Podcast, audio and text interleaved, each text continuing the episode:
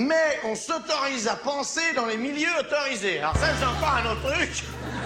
Les milieux autorisés, vous y êtes pas, vous, hein.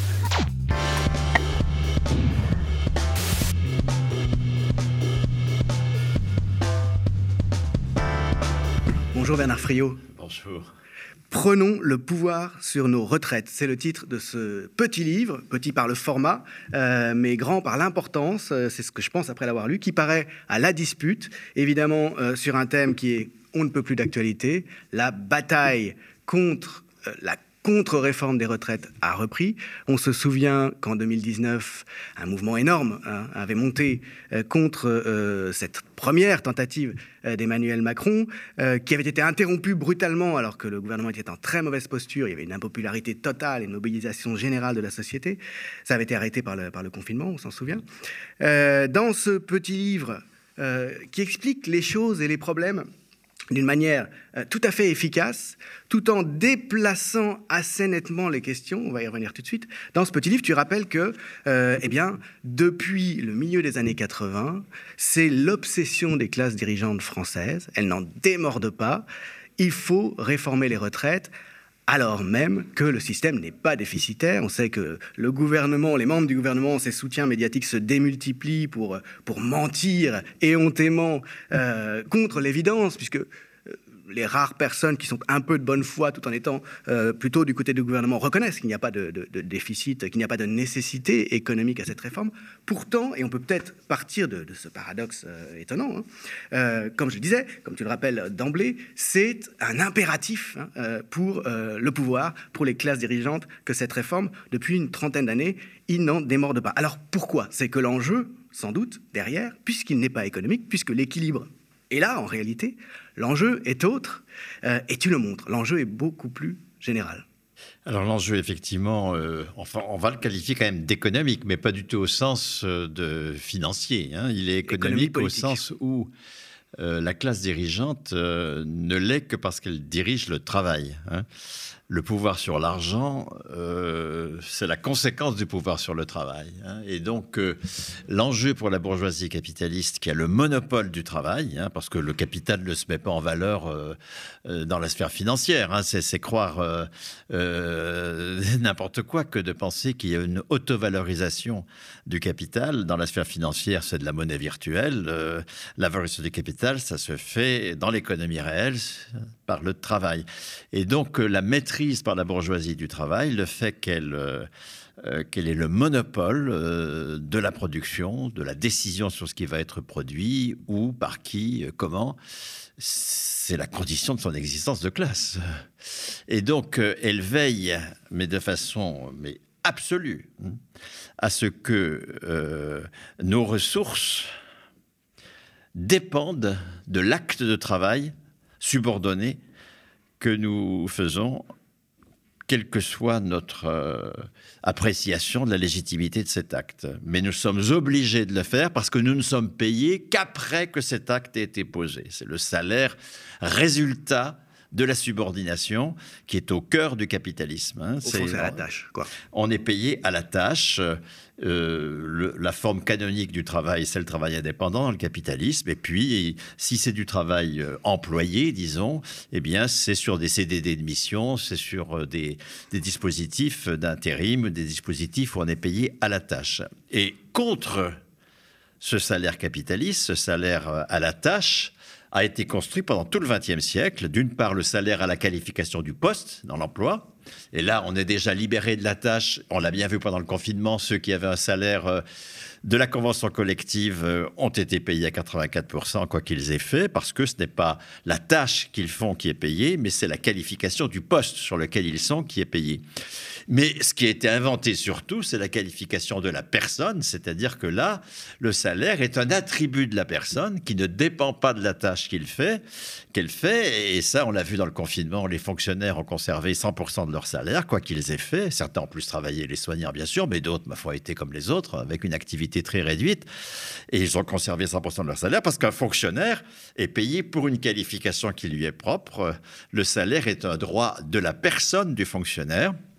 Et le miracle, disons, de la subversion communiste de 1946, lorsque les communistes subvertissent la sécurité sociale mise en place par les patrons entre 1880 et 1945, et qui était omniprésente. En 1945, vous avez plus de 1000 caisses de sécu, 70 000 salariés dans les caisses. Enfin, c'est une institution pléthorique qui va être subvertie par les communistes en 1946. Et en matière de retraite, la subversion qu'opère Croizat en 1946, c'est de poser le droit au salaire des retraités. Ce n'est pas le différé de leurs cotisations, hein. On ne tient plus aucun compte des cotisations de l'intéressé.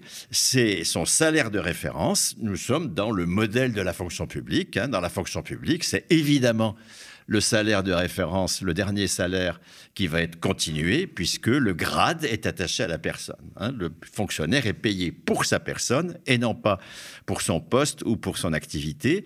Et donc, cette extension du salaire lié à la personne, hein, qui n'est pas le résultat d'un acte subordonné, ce qui est le cœur du salaire capitaliste. Et ponctuel. Mais qui est, oui, ponctuel, mais qui est un droit politique de la personne qui va au contraire lui permettre un travail libre, c'est évidemment un refus absolu de la classe dirigeante qui dès 1947 réagit, hein, dès 1947 elle crée l'AGIRC, où c'est le j'ai cotisé, j'ai droit. Hein. C'est pas du tout un droit au salaire, c'est le droit différé de ses cotisations. Là, nous sommes dans une institution capitaliste, évidemment, en répartition, parce que, encore une fois, le cœur de la bataille, c'est pas du tout capitalisme contre répartition, mais pas du tout. Hein. C'est répartition communiste, c'est-à-dire une socialisation du salaire qui attribue du salaire hors emploi, un salaire lié à la personne, versus répartition capitaliste, c'est-à-dire des cotisations qui maintiennent le salaire dans le carcan de l'emploi, mais qui vont être différés par une pension qui va être calculée en fonction des cotisations. Alors, si on reprend ton raisonnement très clair, tel qu'il est exposé dans le livre, là, tu es parti, comme dans le livre, du travail, et non pas de la retraite. Et c'est ça qui est fondamental, et c'est la démonstration de ton livre. La question des retraites, de leur nature, qu'est-ce que c'est qu'une retraite, qui est au cœur du combat. Il y a deux positions face à face. C'est en fait la question du travail. Absolument. Elle engage en réalité beaucoup plus, si on peut dire, hein, que les dernières décennies de la vie, mais l'ensemble du travail, hein, des conditions dans lesquelles s'exerce le travail, et la nature même de ce travail, entre un travail capitaliste d'un côté, qui est conçu comme un élément finalement à domestiquer pour la production, hein, et dans la subordination, avec donc une souveraineté de ceux qui maîtrise le capital, par opposition à un autre travail qui est un travail collectif libre. La question étant, hein, de manière, par conséquent, la nature aussi de ce que c'est que ce salaire, de ce que c'est que la retraite, pardon. Est-ce que c'est un revenu différé, tu le disais, donc qu'on perçoit à hauteur des cotisations qu'on a faites quand on travaillait, hein, ou bien est-ce que c'est un salaire continué ? Ce qui a des implications très différentes sur la nature même de la chose. Absolument, hein, c'est le cœur de la bataille de classe, hein, qui se joue en matière de retraite, c'est évidemment la souveraineté sur le travail. Hein, c'est pas du tout... Ce qui explique l'acharnement. Bien sûr, évidemment. L'acharnement des classes dirigeantes. Mais la classe dirigeante n'existe que parce qu'elle est souveraine sur le travail. Et donc, elle est souveraine sur le travail, encore une fois, parce qu'elle nous tient par un salaire qui est suspendu au fait qu'on ait d'abord posé l'acte subordonné qu'elle exige de nous. Ce salaire est un chantage. Le salaire, c'est un chantage dans le capitalisme. Et nous sommes sortis du chantage dès lors que le salaire devient un attribut de notre personne. C'est ça le point. Justement, le retraité, c'est quelqu'un dont l'existence est tout à fait scandaleuse dans ce contexte-là, puisqu'il continue à percevoir un salaire alors qu'il fait, en fait... pas qu'il fait rien, non. Il fait ce qu'il veut. Voilà, c'est ça la question. Et en fonction de sa qualification. Comme il fait ce qu'il veut, c'est inacceptable. La bourgeoisie va appeler ça non-travail. Dès lors que ce n'est pas imposé par elle, ça n'est pas du travail. C'est acceptable si finalement il fait ce qu'il veut parce qu'il a accumulé un revenu différé. Hein, alors ça. Voilà, donc ça... C'est effectivement, si on fait de la retraite une espèce de succédanée du droit de propriété à travers ce qu'on appelle la solidarité intergénérationnelle, un thème capitaliste s'il en est, J'ai pas consommé tout mon salaire quand j'étais actif, j'en ai mis une partie au pot commun, et ben je dois maintenant bénéficier de la solidarité à travers les cotisations des actifs actuels dont j'ai fait preuve quand j'étais moi-même actif. Et le sens commun soutient ça, hein, la façon dont ton livre est organisé, oui, le montre bien, parce que tu réponds dans le livre, hein, c'est une conversation en fait, hein, des gens qui sont pas spécialistes, qui n'ont pas derrière eux 40 ans de travail autour de ces questions, te pose tout simplement voilà, les interrogations qui leur viennent du point de vue du sens commun. Oui, alors c'est vrai que la forme de ce livre, ce sont des conversations avec des interlocuteurs qui sont des interlocuteurs représentatifs, disons, de l'opinion. Mais c'est vrai que l'opinion courante, mais ça Marx le signalait, les idées dominantes sont celles de la classe dominante. Hein. Et donc l'opinion courante, c'est que la retraite, c'est j'ai cotisé, j'ai droit, que c'est la solidarité intergénérationnelle, en fait, etc., etc. Alors que ce que les communistes mettent en place en 1946, c'est le contraire de cela. Hein. C'est un droit politique au salaire, déconnecté de l'emploi. C'est pas le différé d'un salaire que j'ai touché, qui ne peut être touché que dans l'emploi, d'accord, et que j'ai pas complètement consommé. Donc à la personne. Et donc à un statut, un grade et un statut. Ça attribue à la personne une qualification, bien sûr, sur le modèle de la fonction publique qui est étendue en matière de retraite par Croizat au régime général des salariés du privé.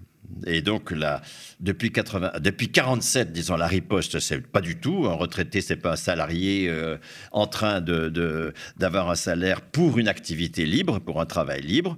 Un retraité, c'est un ancien travailleur qui ne travaille pas, qui ne produit rien, qui a travaillé en s'emmerdant toute sa vie, mais qui est devenu méritant. Hein, c'est toute la valeur travail. Hein.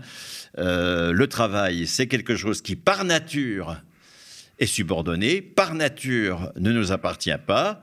On naturalise complètement la violence capitaliste sur le travail, c'est normal. D'ailleurs, on invente une étymologie complètement con, tripalium, d'accord, qui n'a rien à voir avec travailler viendrait d'un mot qui signifierait mettre à la torture, hein, en latin. Ce qui est très contesté, mais ce qui est souvent mis en avant. Oui, bien sûr. Et c'est aussi l'idée du labeur, hein, le labeur. Alors ça, par contre, c'est à la fois la souffrance et le travail. Ouais. Voilà, et donc ça nous rend méritants, hein, puisqu'on fait quelque chose qu'on ne maîtrise pas, ça nous rend méritants et ça mérite. Eh ben, qu'on ait un temps de non-travail en fin de vie. On travaille pour plus avoir à travailler. Enfin, sachant que de son côté, la bourgeoisie, elle vit largement dans l'oisiveté, mais sans aucun problème moral à ce sujet. Oui, mais encore une fois, mon problème n'est pas l'oisiveté des riches, je m'en fous éperdument. Ce qui est mon problème, c'est que nous sortions de l'aliénation à la religion capitaliste, hein, à ce dogme que le travail, le salaire, ça se mérite par un travail subordonné qu'on ne décide pas. Et que ça a valeur, et que parce qu'on s'est soumis un travail qu'on ne maîtrise pas, on a le droit, un, de consommer, deux, d'avoir du loisir. Or, confiner les personnes de plus de 60 ans dans le loisir, pour moi, c'est un scandale inouï. Leur nier toute contribution à la production, c'est les amputer d'une dimension absolument nécessaire de la personne. Mais encore une fois, le travail n'a de sens anthropologique que s'il est maîtrisé par celui qui le fait. Hein. Un travail non maîtrisé n'a aucune valeur anthropologique, sinon vive l'esclavage, évidemment. Et tu dis, au fond, il n'y a de travail que collectif. Et il n'y a de travail que collectif, c'est-à-dire que attribuer, mais ça je le montre depuis Puissance du salariat, hein, ça fait depuis 25 ans que j'ai montré ça, attribuer à une personne une contribution précise, hein, qui serait monnayé dans un salaire correspondant à son contribution, mais c'est totalement absurde. Ça fait abstraction de toutes les conditions sociales dans lesquelles elle a acquis sa qualification, d'abord. Mais bien sûr. Et puis ensuite, la question du capital. Nous sommes tous partie prenante d'une production dont nous récupérons... nous avons une contribution et le salaire que nous en tirons n'est pas du tout la mesure de notre contribution. Il y a bien des rapports sociaux, des rapports de violence, etc., qui sont passés par là. Et la socialisation du salaire qui s'opère à travers la retraite permet effectivement de reconnaître dans la pension la contribution des retraités à ce travailleur collectif que nous sommes en permanence. Il y a même des métiers comme le nôtre, celui de chercheur, où les retraités font partie des gens tout à fait productifs. Non pas par le le cumul emploi-retraite, qui est une saloperie capitaliste, hein, par le fait qu'en tant que retraité, il continue à bosser dans les labos, à faire de la recherche, à écrire des bouquins, ce qui montre bien que ça pourrait être la situation de tout le monde. Ah oui, mais alors on va être sur les toits ou maçon toute notre vie? Non, c'est... À partir du moment où on est titulaire de sa qualification, de son salaire, mais on a des possibilités de choix, de libre activité qui s'ouvrent à nous sans que nous ayons à quémander à la bourgeoisie capitaliste un travail qu'elle nous impose. C'est cette liberté-là qui est représentée aujourd'hui. Le groupe le plus important qui représente ce salaire de la liberté, c'est les retraités. Alors pas tous, hein, parce que les retraités, surtout femmes qui gagnent moins que le SMIC, c'est pas du salaire, faut pas rigoler, hein.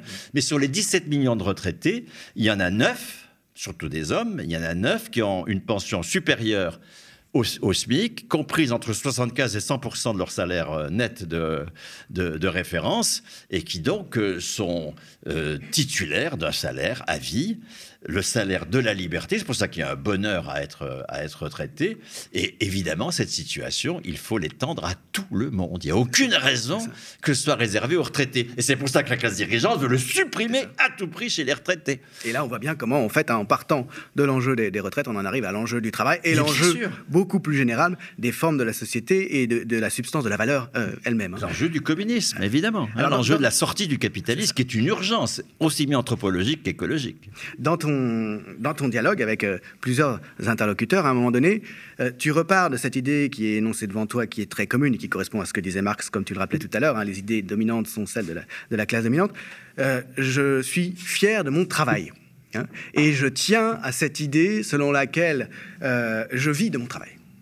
Voilà, être fier de son travail, ça c'est très important. Mais être fier de vivre de son travail, par son travail, ça c'est une aliénation. C'est pas du tout la même chose. Être fier de vivre grâce à son travail, de vivre de son travail, selon l'expression, et être fier de son travail, ça peut même être des choses qui sont aujourd'hui antithétiques. Antithétique, parce que ceux qui sont invités à être fiers de vivre de leur travail font en général des travaux avec lesquels ils sont en désaccord.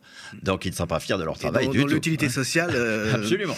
Ils ne sont pas fiers de leur travail. Ou la nuisance. Mais on les invite à être fiers de vivre de leur travail. C'est ça, les méfaits de la religion capitaliste, de la valeur travail. Hein. Le travail, par définition, c'est emmerdant, c'est nocif, mais... Du coup, comme c'est emmerdant et nocif, ça nous rend méritants. On fait un truc qui va contre notre déontologie, du coup on mérite, hein, et on mérite de gagner sa vie. Et gagner sa vie, c'est pas travailler. Non, gagner sa vie, c'est gagner de la consommation et gagner du loisir, le pain et les jeux. Alors, tu expliques bien dans ce livre, en revenant sur les décennies passées, que finalement... Depuis 1987 et la première offensive, ça n'a pas cessé depuis, hein, du gouvernement ultra-réactionnaire de Chirac, hein, de la cohabitation, finalement il n'y a eu quasiment que des défaites, de l'opposition, hein, dans la défense des retraites. Tu repasses sur les différents événements. Il y a une exception, hein, il y a un moment important qui est 1995.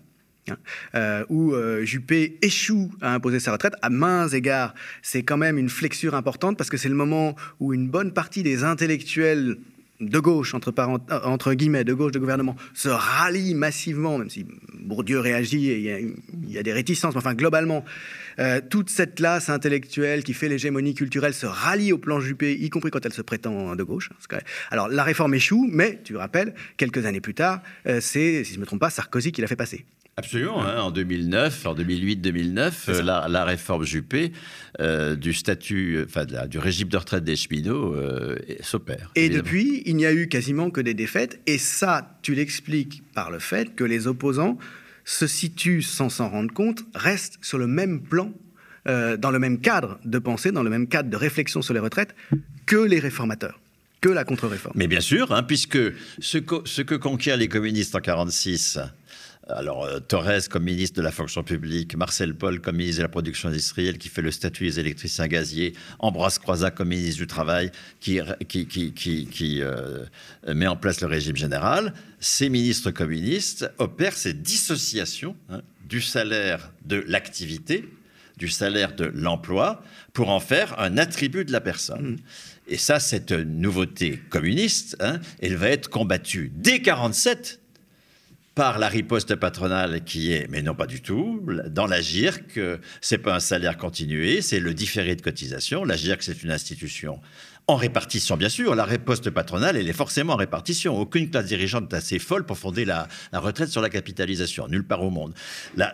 Nous sommes là en répartition, bien sûr. L'enjeu de classe, il est interne à la répartition entre le régime général et l'AGIRC-ARRCO. L'AGIRC cadre uniquement, et puis ARCO, années 50. Il y a une obstination patronale à créer un régime complémentaire qui, progressivement, l'emporte. Voilà. Pour le moment, il ne fait encore que le quart des pensions. Sur les 340 milliards de pensions, le régime AGIRC-ARRCO, qui est un régime vraiment capitaliste, c'est 80 milliards à peu près. Mais dans les pensions les plus récentes, il fait le tiers. Pourquoi ? Parce que depuis 20 ans, même depuis plus de 20 ans, il n'y a eu aucune hausse du taux de cotisation au régime général, alors que le taux de cotisation à l'AGIRC a doublé.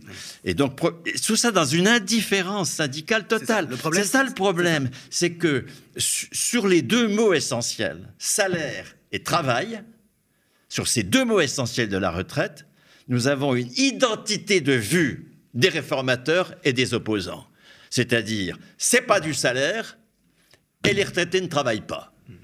Alors évidemment, si c'est pas du salaire et si les retraités ne travaillent pas, nous n'avons pas commencé à imposer un autre statut du travailleur, libéré de l'obligation de satisfaire un travail subordonné pour pouvoir être payé.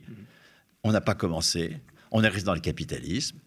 Et on ne peut pas connaître de victoire puisqu'on ne s'appuie pas sur le déjà-là communiste qui a été construit. Tu montres bien que c'est le fil directeur finalement de toutes les réformes Macron depuis qu'il est arrivé, qu'il s'agisse de la réforme de l'enseignement professionnel, qu'il s'agisse de la diminution des allocations chômage, qu'il s'agisse des retraites, et c'est ça la clé, c'est ça qui explique pourquoi cette obstination alors qu'il n'y a aucune nécessité financière, c'est à chaque fois restreindre l'autonomie du travailleur, restreindre sa liberté, le coincer, le soumettre à un chantage toujours plus pressant pour l'obliger à vendre sa force de travail. Et ce chantage est d'autant plus pressant que, encore une fois, notre adhésion au travail telle que la bourgeoisie en a le monopole, elle est de plus en plus faible. Oui. Pour des raisons à la fois anthropologiques et écologiques. Nous voyons bien que d'un point de vue anthropologique, ce travail-là, il ne nous satisfait pas. Et puis, du point de vue écologique, alors, il nous mène droit dans le mur. Et donc, il n'y a plus d'adhésion. On le voit bien à travers tous ces jeunes diplômés qui disent on ne travaillera pas pour la merde que nous fait faire le capital et qui sont dans la sécession. Il faut les sortir de la sécession pour qu'ils deviennent majoritaires, évidemment. Mais à partir du moment où une classe dirigeante n'emporte plus d'adhésion sur la façon dont elle organise le travail, alors, elle devient très violente. Dieu sait si le pouvoir de Macron, c'est un pouvoir d'une violence inouïe. Il y a plus de... Je crois que le nombre de policiers par habitant est aujourd'hui supérieur en France à celui qui était en RDA au début des années 70. Mais bien sûr. Une société extrêmement répressive. Mais nous sommes dans une société d'une très grande répression. Et la retraite des policiers, en revanche, on le sait, ça a des éléments qui font scandale. C'est tellement énorme, c'est tellement gros, mais plus c'est gros, plus ça passe. Elle va être maintenue... à 54 ans. Non, mais ça, c'est classique. Pour service rendu à la domination de classe. Bien sûr, tout ça, c'est normal. Mais encore une fois, ce pouvoir est de plus en plus autoritaire. Ça, c'est évident. On voit comment il a éborgné de façon... sans état d'âme et en niant qu'il y ait violence policière, et en toute impunité judiciaire, etc. Et en toute impunité judiciaire, parce que là aussi, il faut interroger quand même ce que font les juges. Et surtout, et en même temps, on n'ose pas dire les propos de Macron sont en même temps lacons.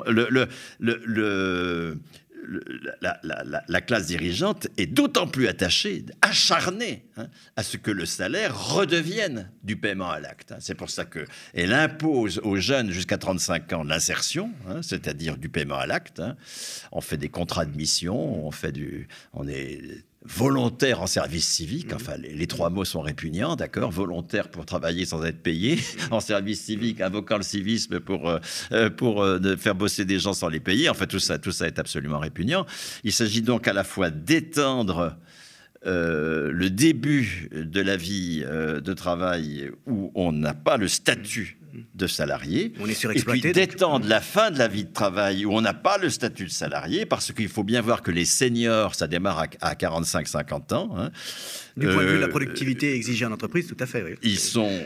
exclus des plans de formation. Alors, il y a 50% des gens de plus de 60 ans qui ne sont pas, actifs au sens technique. Mais beaucoup plus. Non, ouais. à 60 ans, les dernières statistiques, c'est qu'à 60 ans, il n'y a plus que 48% de personnes ayant un emploi. Tu as 25% de gens qui sont en longue maladie, invalidité, pré-retraite, retraite, 7% qui sont au chômage, et puis les autres, ils sont... fragilisés, disponibles, chers à canon sur le marché du travail. Donc il s'agit à la fois... Passer de 62 à 64 ans, c'est pas du tout pour qu'on travaille plus longtemps. Le capitalisme, il élimine le travail vivant. Oui. Donc il n'a pas besoin de travailleurs. Bien sûr que non, il essaye de s'en passer. Au contraire, c'est pas du tout pour qu'on travaille plus longtemps. C'est pour que une population plus nombreuse sur plus de temps encore fasse pression sur l'ensemble des salaires en étant fragilisée sur le marché du travail. C'est ça en fait, là. De même que les jeunes, là on a maintenant une discrimination par âge qui est devenue un outil mais massif de réduction du champ du salaire à la qualification personnelle. Pratiquement maintenant, il n'y a plus qu'entre 35 et 50 ans qu'on a le statut normal de salarié. Avant, on est en train de s'insérer et toutes les saloperies qui sont faites aux jeunes, et après on est senior et toutes les saloperies qui sont faites aux plus de 50 ans. Donc tu montres que cette discrimination à l'âge est venue progressivement doubler la discrimination au genre. Hein, mais bien sûr, discrimination subie par les femmes. À partir du moment où la discrimination de genre n'a plus été légitime, elle est toujours pratiquée la discrimination de genre, bien sûr, mais elle n'a plus été légitime. Alors on a inventé une nouvelle légitimité. Il est légitime de discriminer par l'âge. Ça a été le plan Barre en 77, c'est l'invention de la légitimation par l'âge pour les jeunes, l'insertion, et puis à la même époque apparaissent les seniors et la légitimation d'une marginalisation sur le marché du travail par l'âge. Et encore une fois, le recul de l'âge légal de la retraite, ça n'est pas du tout pour qu'on travaille plus longtemps, c'est pour qu'il y ait une population plus longtemps comme surpopulation relative, on va dire, selon les termes marxistes académiques, disons, qui fait pression sur le petit noyau qui reste des salariés, c'est-à-dire les 35-50 ans. Et donc, c'est pour cela qu'il faut que la retraite, ce soit à 50 ans. Hein. Non, pas, la retraite, ce n'est pas la fin du travail. La retraite, c'est le travail enfin libre parce qu'on est titulaire de son salaire.